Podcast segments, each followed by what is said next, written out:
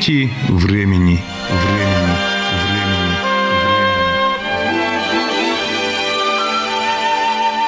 Здравствуйте, уважаемые радиослушатели! В эфире передача из цикла «Нити времени». У микрофона ведущий программы Владимир Михайлов. В Ижевском политехническом колледже состоялась уже третья по счету республиканская научно-практическая конференция «История Удмуртии в лицах». В этом форуме принимают участие студенты средних профессиональных учебных заведений. Зайдем в актовый зал и окунемся в атмосферу торжественного открытия мероприятия.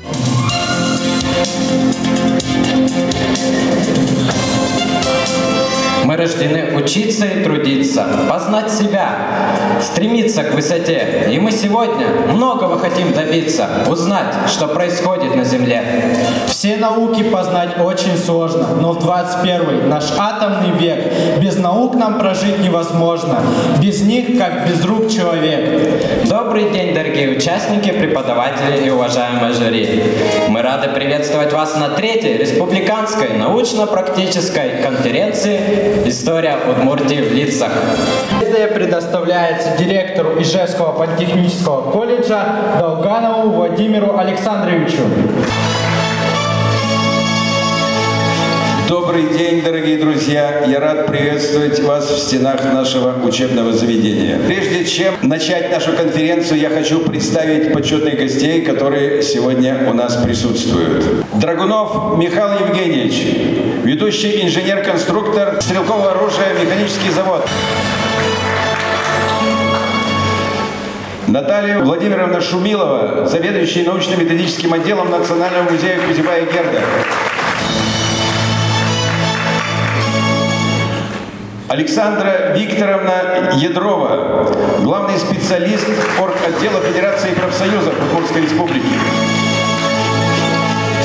Дорогие друзья, я рад приветствовать вас. Мы с вами делаем благое дело. Я надеюсь, что зерна, которые мы посеем с вами, упадут в почву благодатную и дадут хорошие всходы.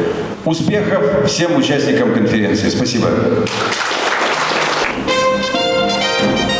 Для торжественного открытия Третьей Республиканской научно-практической конференции «История Удмуртии в лицах» я приглашаю на сцену непосредственного хранителя истории, заведующую музеем Лидию Михайловну Никонову. Мы собираемся третий раз. Это становится доброй традицией. Дорогие участники, нам выпало счастье нести эту память. Лица столетия, голос эпохи, сердце биения. Нас не забудьте, за нас вы в ответе. Время прессует, люди в цветноте, но голосом неба сердце проверьте. Нас не забудьте, за нас вы в ответе.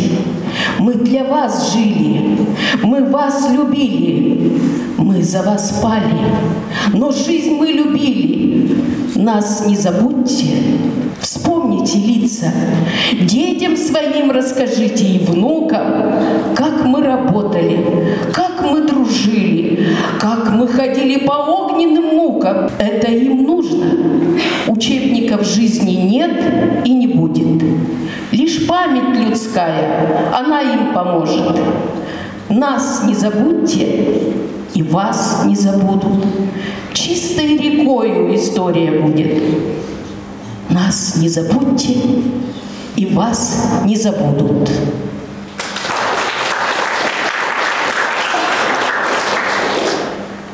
Всем, абсолютно всем мы желаем успехов в сегодняшнем дне и в последующих ваших начинаниях. Вы выбрали очень правильную, очень умную, красивую дорогу. Каждый из вас выбрал сегодня ориентир для подражания, для повторения в чем-то уже случившегося.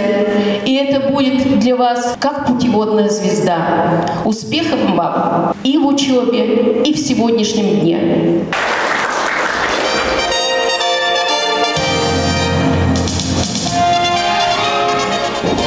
Наша сегодняшняя встреча посвящена ее величеству истории. Каждый образованный человек должен знать, что такое история, что изучает данная наука, ведь прошлое для каждого поколения – это основа его будущего. Ежегодное проведение в нашем колледже научно-практической конференции стало традицией. На конференции исследователи представляют итоги своей увлекательной и длительной работы. Исследовательские работы рассказывают о знаменитых руководителях, героях фронта и тыла, деятелях науки и культуры Удмуртской республики. Почетные гости мероприятия, они же члены жюри научно-практической конференции «История Удмуртии в лицах» 1916-2016 годы. Начинается марафон. В трех секциях читаются рефераты. Довоенный период, годы Великой Отечественной войны, современность. Предваряя один из докладов, прочитаю стихотворение «Белая королева». Изящнее лани, быстрее ветра, все трассы мира она прошла. В спортивной форме, при белых гетрах, не раз планету всю обошла. Ее упорство, ее характер к победам славным вели вперед. И с благосклонной лыжней в контакте она со старта неслась в полет. Недаром белой чтут королевой, не счесть спортивных ее наград, от самых первых, родных, удмуртских, до самых высших – Олимпиад. Рукоплескали Гренобль и Инсбрук, все злато Саппора лишь ей отдал, и поднималась на мира кубках на самый верхний на пьедестал. Да преклоняли пред ней колени король норвежский, другие тоже – Спорт идеал она всех поколений. Ей подражает вся молодежь.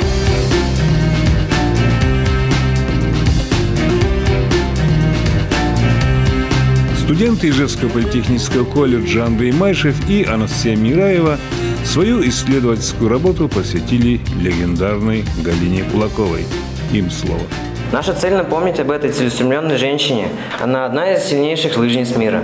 Галина родилась 29 апреля 1942 года в небольшой адмурской деревне Лагачи Воткинского района, которой сегодня уже нет на карте.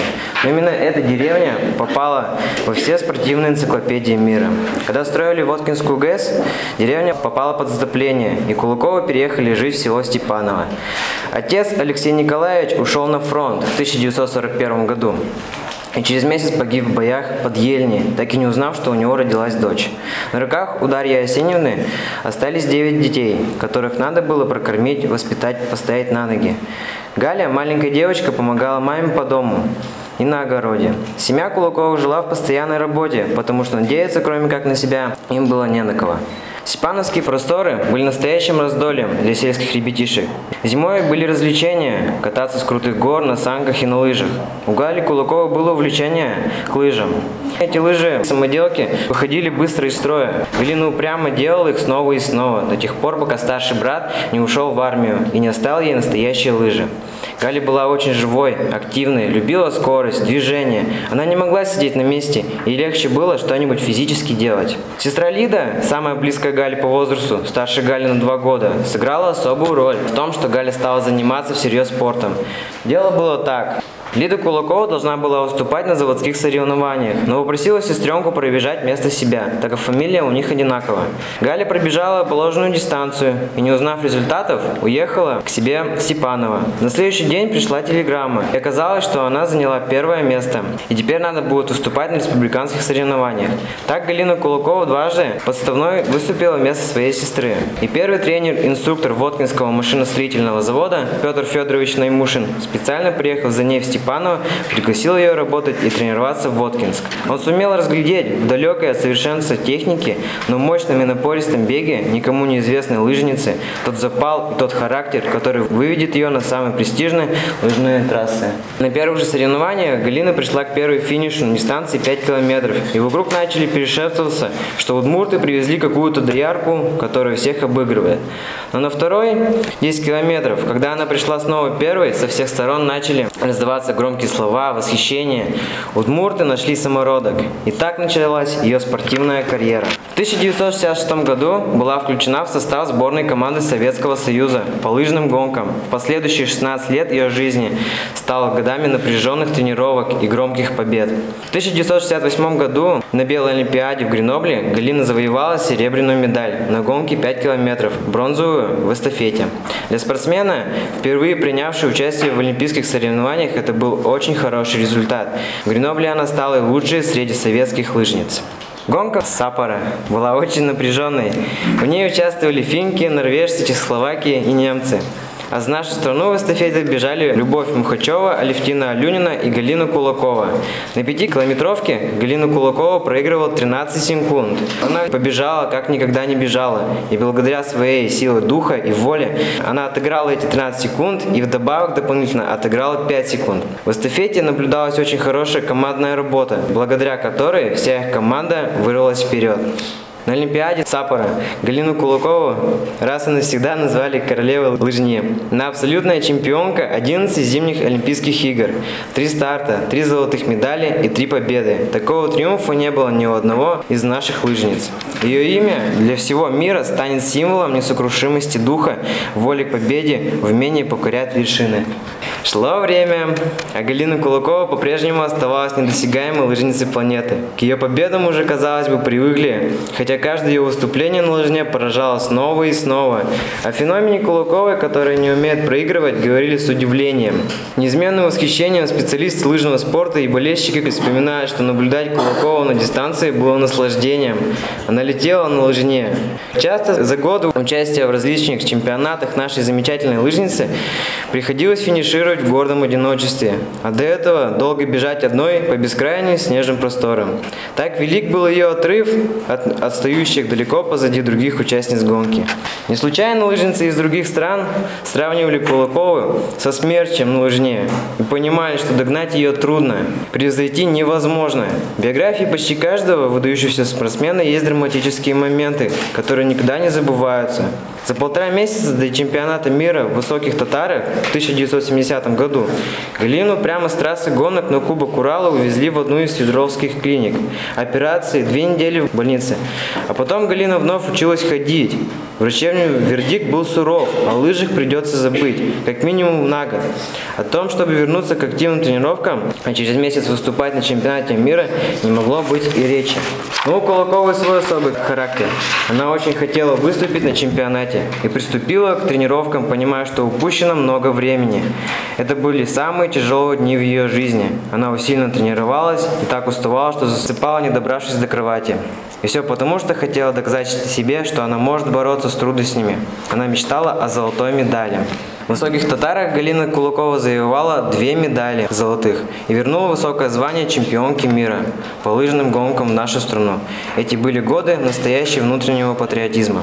С именем Гали Кулаковой на протяжении почти 20 лет были связаны все победы российского лыжного спорта. В истории спорта она всегда остается королевой лыжни, сильнейшей лыжницей планеты. Королева, белая Россия, звезда, надежда нации она. Галина Кулакова из Удмуртии, чья молодость вся на лыжне прошла. Лыжня, ее стезя, ее дорога и, может, даже огненный рубеж. А за спиной ее страна, Россия, где мать ее, отец, которого не знала Галя. И он о Гале ничего не знал. Он в сорок первом, уходя, оставил детей, жену, все крепко их обнял. И вскоре пал он на полях сражений, а за победу жизнь свою отдал. Да, завещая жить и воевать, и добывать победы на другом спортивном рубеже, что павшим всем бы легче стало втрое, и Гале жить в спортивном рубеже. В стране, которая растит героев, красивых, сильных, славных, как она. И чтобы мир весь знал, что человек здесь воин, в бою, в труде, и спорте, и всегда. Ты, Галя, наша славная Галина, единственная в мире ты звезда, величину, которой как Россию, аршином не измерить никогда. Ты идеал во всем спортивном мире. Ты изумительно добра, проста, чиста, и ты пример для сотен поколений. Ты наша путеводная звезда. Спортивную тему студентов Ижевского политехнического колледжа продолжила Ульяна Белослудцева, представитель Кесского филиала Дебесского политехникума. Ее герои – свои земляки Кесские. Каждый человек под выражением «любовь к родине» э, видит разный смысл.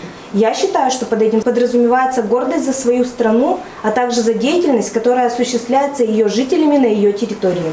Внутренний мир молодых людей психологически необычайно сложен. В воспитании требуется активная помощь со стороны опытных наставников. Слово «наставника» – это самый главный инструмент воздействия на человека – в России всегда были люди, в которых удачно сочетались деловые качества – патриота и умельца заразить своим делом. К такой категории можно отнести семью Чечеговых, которые на протяжении многих лет развивают лыжный спорт в Кесском районе. На фотографии представлен Чечегов Василий Евграфович, который родился в деревне Старый Унтем 20 июля 1952 года в многодетной семье. Василий был очень шустрым, проворным и сообразительным. Зимой любимым занятием было катание с горок на санках и самодельных лыжах. Летом все трудились, заготавливали сено, пасли скот. В 1967 году Василий Евграфович окончил 8 классов Новоумкемской средней школы. В этом же году поступил в Ярское педагогическое училище на отделение физического воспитания. В педучилище он стал показывать хорошие результаты по многим видам спорта. И он никогда не отпускал руки, двигался вперед. И в 1970 году получил диплом о среднем специальном образовании и был направлен в деревню Таненки Кесского района учителем физкультуры. Оттуда был призван в ряды вооруженных сил СССР. В армии он также активно занимался спортом. После армии закончил заочно Пермский государственный педагогический институт, факультет физического воспитания. В 1974 году был направлен в Александровскую школу, в которой работал учителем физкультуры и тренером. Он сам принимал активное участие в соревнованиях по разным видам спорта, показывая высококлассный пример своим воспитанникам. Уровень лыжного спорта в Александровской СОЖ стал выше. Можно ли было некоторое время назад представить, что его подшефные будут занимать призовые места по лыжным гонкам не только в зональном, но и краевом и российском масштабе? Им было воспитано много спортсменов, получивших звание кандидатов в мастера спорта. Но самой выдающейся спортсменкой стала двукратная чемпионка Олимпийских игр Тамара Тихонова. Сама Тихонова не раз говорила, своими олимпийскими достижениями я в первую очередь обязана своему первому тренеру Чечегову Василию Евграфовичу. Именно он сформировал во мне целеустремленность, волю, терпение и в то же время умение быть скромной, когда ты на высоте. За достигнутые успехи Василию Евграфовичу в 1994 году была присвоена высшая квалификационная категория – а в 1995 году присвоено звание «Заслуженный тренер УССР». Большое значение имеют передаваемые от поколения к поколению знания и опыт, ценности и символы, идеи и убеждения, верования и обычаи, традиции, нормы и правила поведения. И опыт подтверждает, что добрые чувства должны уходить своими корнями в детство. Василий Евграфович воспитал четверых детей – Старший сын Сергей закончил УДГУ, факультет физического воспитания, и принял эстафету от Василия Евграфовича. С 1998 года работает в Александровской школе, учительным физкультуры и тренером. Лучшим способом пропаганды является личный пример. Сергею Васильевичу гармонично удается сочетать жесткость требований с человеческой мягкостью и любовью к детям. Это одно из самых важных качеств он перенял у своего отца. Ежегодно Сергей Васильевич проводит лыжные соревнования в честь Василия Евграфовича. Как правило, это открытие лыжного сезона. Сегодня Сергей Васильевич – учитель и тренер высшей категории, заслуженный тренер Удмурской республики. Отечество требует от своих сыновей и дочерей, чтобы каждый из нас почувствовал сознательную ответственность за судьбу государства и ясно понял, что благополучие страны зависит от каждого из нас. Без любви к родине невозможно построить сильную Россию. Без уважения к собственной истории, к делам и традициям старшего поколения нельзя вырастить достойных граждан. Без возрождения национальной гордости нельзя вдохновить людей на высокие дела. Мы, потомки, обязаны знать, уважать и гордиться заслугами своих предков, которые внесли свой вклад в историю своего села, района, республики, страны. Надеемся, что наша работа поможет помнить такого выдающегося человека, как Василий Евграфович, а также гордиться его сыном Сергеем Васильевичем, который продолжает деятельность своего отца. И, конечно, не забывать знаменитую спортсменку Тамару Тихонову, воспитанницу этого прекрасного человека. Нужно изучать историю и передавать традиции молодому поколению. Тем самым Родина будет богаче и краше. Спортсмены возникают вырастая из тренера, как ветви из ствола. Час грянул, чемпион на пьедестале, а тренеру негромкая хвала. К нему подходят, руку жмут до хруста. А твой-то твой, спортсменище, орел. А тренер головой кивает грустно, как будто потерял, не приобрел. Как будто помогал ему Всевышний, как будто не исполнилась мечта. И кажется обыденной, привычной, невиданная эта высота. Его питомец замер, задыхаясь, в сиянии золоченного венца. Вновь тренеру, теряя, чертыхаясь, вести по жизни нового юнца. Вновь чувствовать, что в молодость вернулся, шептать неулыбающимся ртом. Ты выиграешь, только не волнуйся. И знать, что под рукой валидол. Около 30 рефератов было прочитано в Ижевском политехническом колледже на трех секциях Республиканской научно-практической конференции «История Удмуртии в лицах». Знаменитые руководители, герои фронта и тыла, деятели науки и культуры. Полвека за операционным столом.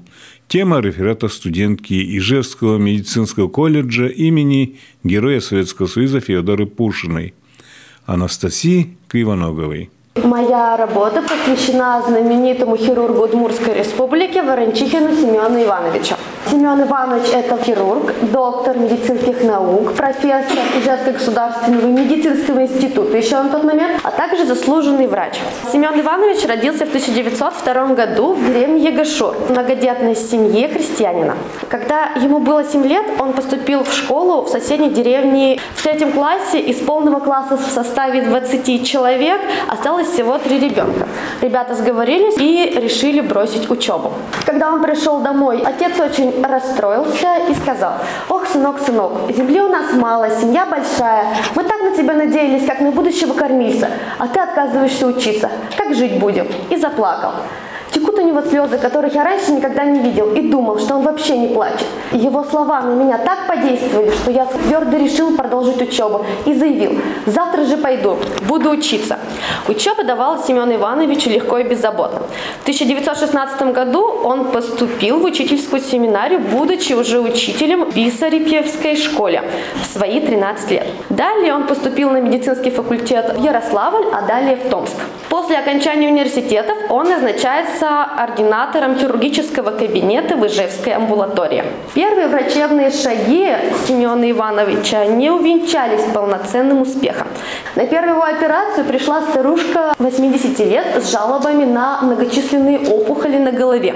Было насчитано 15 атером. Это доброкачественная опухоль, которая возникает из-за закупоривания сальных желез. Семен Иванович решил проводить операцию амбулаторно, то бишь не в операционной. Он предложил пациентке сначала постричь волосы, потом обрить голову на лысо. Когда он посадил и начал операцию, вскрыл первую опухоль, у пациентки началось кровотечение, которое даже кровоостанавливающими зажимами он не смог остановить. Пациентка начала терять сознание, и она была доставлена в стационар, там же она была прооперирована. Дальнейшая его практика проходила более успешно. Через несколько лет работы в амбулатории он переводится в Ижевскую больницу, в стационар на 60 коек. Основным его наставником и опорой является зав. отделением хирург Николай Иванович Дампаров. Он был достаточно резким человеком, готовил из Семена Ивановича настоящего хирурга. Постоянно подначивал его на операциях, как-то постоянно комментировал и критиковал, что очень не нравилось Вранчихину. Он также его постоянно брал на операции ассистентов. Но также этот человек имел очень хорошее самообладание и никогда на операциях у него не было паники. Он никогда не суетился. Это был очень спокойный человек. И даже есть такая ситуация, то что когда Вранчихин стоял на операции, вскрывал брюшную полость, Дамбаров просто спокойно зашел на операцию и тихонечко на ухо сказал Вранчихину, молодой человек, ваша квартира горит. Вранчихин отреагировал очень спокойно, он сказал, мойтесь. И пока Дампаров мылся 20 минут, Вранчихин продолжал операцию. Как только они поменялись местами, Вранчихин сразу же убежал спасать собственную квартиру. Вот таким, мне кажется, самообладанием должен обладать каждый врач. В 1930 году Ворончихин становится главным врачом Ижевской больницы, ассистентом кафедры хирургии в медицинском институте, преподает на кафедре оперативной хирургии. Он один из первых врачей, который в начале 20 веке, когда нарушены еще, в принципе, все правила асептики и антисептики, он считал, что великий долг врача – это забота о больном. Перед этим долгом отходят все препятствия. В 1941 году Ворончихин становится заслуженным врачом РСФСР. В память об этом замечательном хирурге установлена мемориальная доска на морфологическом теоретическом корпусе Ижевской государственной медицинской академии. Следующая студентка Ижевского медицинского колледжа имени Героя Советского Союза Федоры Пушиной – Анастасия Арапова посвятила свои исследования «Альма-Матер». Здравствуйте, уважаемые члены жюри, участники конференции. Я студентка третьего курса Ижевского медицинского колледжа отделения фармации. В этом учебном году нашему отделению исполнилось 65 лет. Именно поэтому мне захотелось узнать про мое отделение больше. Ижевский медицинский колледж имени Героя Советского Союза Феодора Андреевны Пушиной – первое медицинское учебное заведение Удмуртской республики. Дата открытия является 15 марта 1923 года. В это время оно называлось «Курсы сестер милосердия». С 1925 года школа преобразована в акушерский техникум. С 28 по 29 учебные года в Удмуртии стало два медицинских учреждения – акушерский техникум и фармацевтический. Необходимость организации фармацевтического техникума диктовалась тем, что фармацевты требовались и для Марийской республики, области Коми и Чувашской республики, которые со своей стороны считали необходимым открыть этого техникума в одной из национальных областей. Принимая во внимание то обстоятельство, что ни в одной из указанных национальных областей нет крупных центров, как Ижевск, который обладает достаточно квалифицированными кадрами и учреждениями, фармтехникум было решено открыть в городе Ижевске. Таким образом, в Удмуртском крае началась подготовка и аптечных медицинских кадров. В 1933 году акушерский техникум был преобразован в фельдшерско-акушерскую школу. В 1951-1952 учебных годах фармацевтический техникум прекратил свое существование. Фармкадры стала готовить фельдшерско-акушерская школа, то есть наше учебное заведение. Из года в год школа совершенствовала свой учебно-воспитательный процесс, выпуская квалифицированные кадры. С 1962 года училище полностью перешло на кабинетную систему обучения, что улучшило учебно-воспитательный процесс. 6 апреля 1973 года постановлением министров РСФСР Ижевскому медицинскому училищу было присвоено имя Героя Советского Союза выпускницы Феодоры Андреевны Пушиной. 15 декабря 1992 года медицинское училище преобразовано в колледж имени Героя Советского Союза Феодоры Андреевны Пушиной. С 1990 года колледж возглавил Юрий Львович Петров, кандидат медицинских наук, доцент. Наши преподаватели-ветераны. Ветлужский Галина Ивановна. Преподаватель латинского языка с 52 по 85 год. Организовал и возглавил методическое бюро и объединение классных руководителей, отличник здравоохранения СССР. Острумова Тамара Григорьевна, преподаватель химии высшей категории, секретарь приемной комиссии медучилища с 1970 по 1985 год, отличник среднего специального образования СССР. Шангина Наталья Васильевна, преподаватель технологии изготовления лекарственных форм. Получила медаль за работу в училище, также является ветераном труда. 94 года колледж готовит медицинские кадры для практического здравоохранения. 65 лет ведется подготовка фармацевтов. За годы существования нашего отделения количество выпускников составило более 4 тысяч. Многие из них сейчас трудятся в аптеках республики и за ее пределами. 26 лет, четверть века работает заведующий отделением фармации Мустаева Галина Вазировна, выпускница 1972 года. Овчинникова Валентина Владимировна, начальник управления организации фармацевтической деятельности и лекарственного обеспечения, председатель Государственной комиссии на отделении фармации. Материал, собранный о выпускниках и преподавателях, был использован при проведении классного часа. Также был оформлен стенд. Классный час был посвящен юбилею отделения с приглашением преподавателей и студентов. Создание летописи продолжается, так как в следующем году нашему колледжу исполняется 95 лет.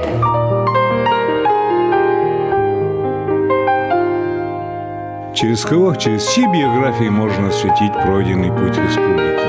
Оказалось, через своих родственников. Студент Ижевского агростроительного техникума Иван Бахрин. Я решил подготовить проект о своем троюродном дедушке. Вахрин Василий Никитич. Родился в 1945 году в деревне Новая Чкалда. В семье было 9 детей. Жили трудно, бедно. Учился в ПТУ номер 11 города Сарапова, затем Магнитогорский индустриально-педагогический техникум, затем Удмуртский государственный университет. Работал на разных должностях, сначала в Можге, потом в Магнитогорске. В период его работы были построены учебные корпуса, общежития. Этого было добиться, как совершить невозможно. Например, когда он работал в Можге, техникуму нужен был ремонт.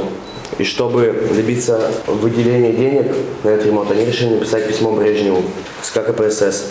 И чтобы им точно выделили деньги, они решили пойти на хитрость. Поставили подпорки к техникуму, как будто их техникум скоро развалится. И сфоткали. И эту фотку отправили вместе с письмом. Через год им выделили деньги на строительство. В Удмуртии работало более 50 учебных заведений по 150 профессиям. Созданы Центр УСНАП и Центр УСНАП. Открыт в ЖГТУ специальный инженерно-педагогический факультет. Созданы опорные учебные заведения. Открылось 10 малокомплектных ПТУ в райцентрах. В 1989 году Вахин Василий Никитич был назначен начальником отдела НПО. В этой должности работал до выхода на пенсию в 2004 году. Разработаны программы, концепция развития ПТО до 2000 года, самообеспечение, стабилизация развития НПО, жизнь на пенсии, сначала работа в журнале, затем автор нескольких книг. Много наград, отличник ПТО Российской Федерации, заслуженный работник народного образования Удмуртской Республики, ветеран труда. Сегодня Василий Никитич председатель Совета МКД. Достойные люди рядом с нами, их много. Значение малой родины для человека очень важно. Все мы должны знать свою историю. Девять детей в родительской семье Вахиных все сами построили свою жизнь, состоялись. Образование – это всегда хорошо для человека. Образование – это социальный лифт. 24 года Вахин стал директором, потому что у него было хорошее образование. Он учился всю жизнь. Я реально осознал значение образования, буду учиться дальше. Сегодня перед системой СПО стоят другие задачи, другие пути реализации. Но принимая решение сегодня, мы должны сохранить все лучшее, не повторять ошибок. Вахнин Синикич много учился, много работал, умеет ладить с людьми, любит свою семью, любит свою малую родину. Честно пишет в своих книгах не только о достижениях, но и о проблемах. Например, когда он работал в Можге, им дали путевки в Прибалтику на экскурсию. И Василий заметил, что дети невоспитанно себя ведут, и по приезду в Можгу им пришлось открыть курсы по этике и по эстетике. Идет ногу со временем, до сих пор работает.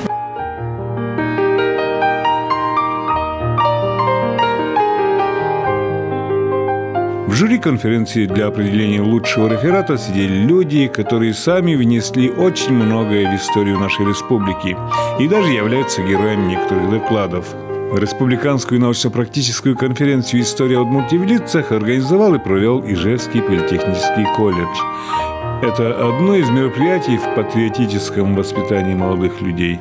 Мероприятие становится традиционным – Одна из постоянных организаторов конференции преподавателей, заведующая музеем Ижевского политехнического колледжа Лидия Никонова – можно сегодня много говорить о патриотизме, э, рассуждать о формах его воспитания, поднять, например, спорный вопрос, есть ли он у нас в генах. Одни будут утверждать, что это состояние души, которое воспитывается всей жизнью. Но вот я все равно склонна считать, что задатки патриотизма в нас находятся. Патриотизм ведь явление народное, и каждый человек часть народа, и часть большой истории, и часть истории конкретной каждой семьи.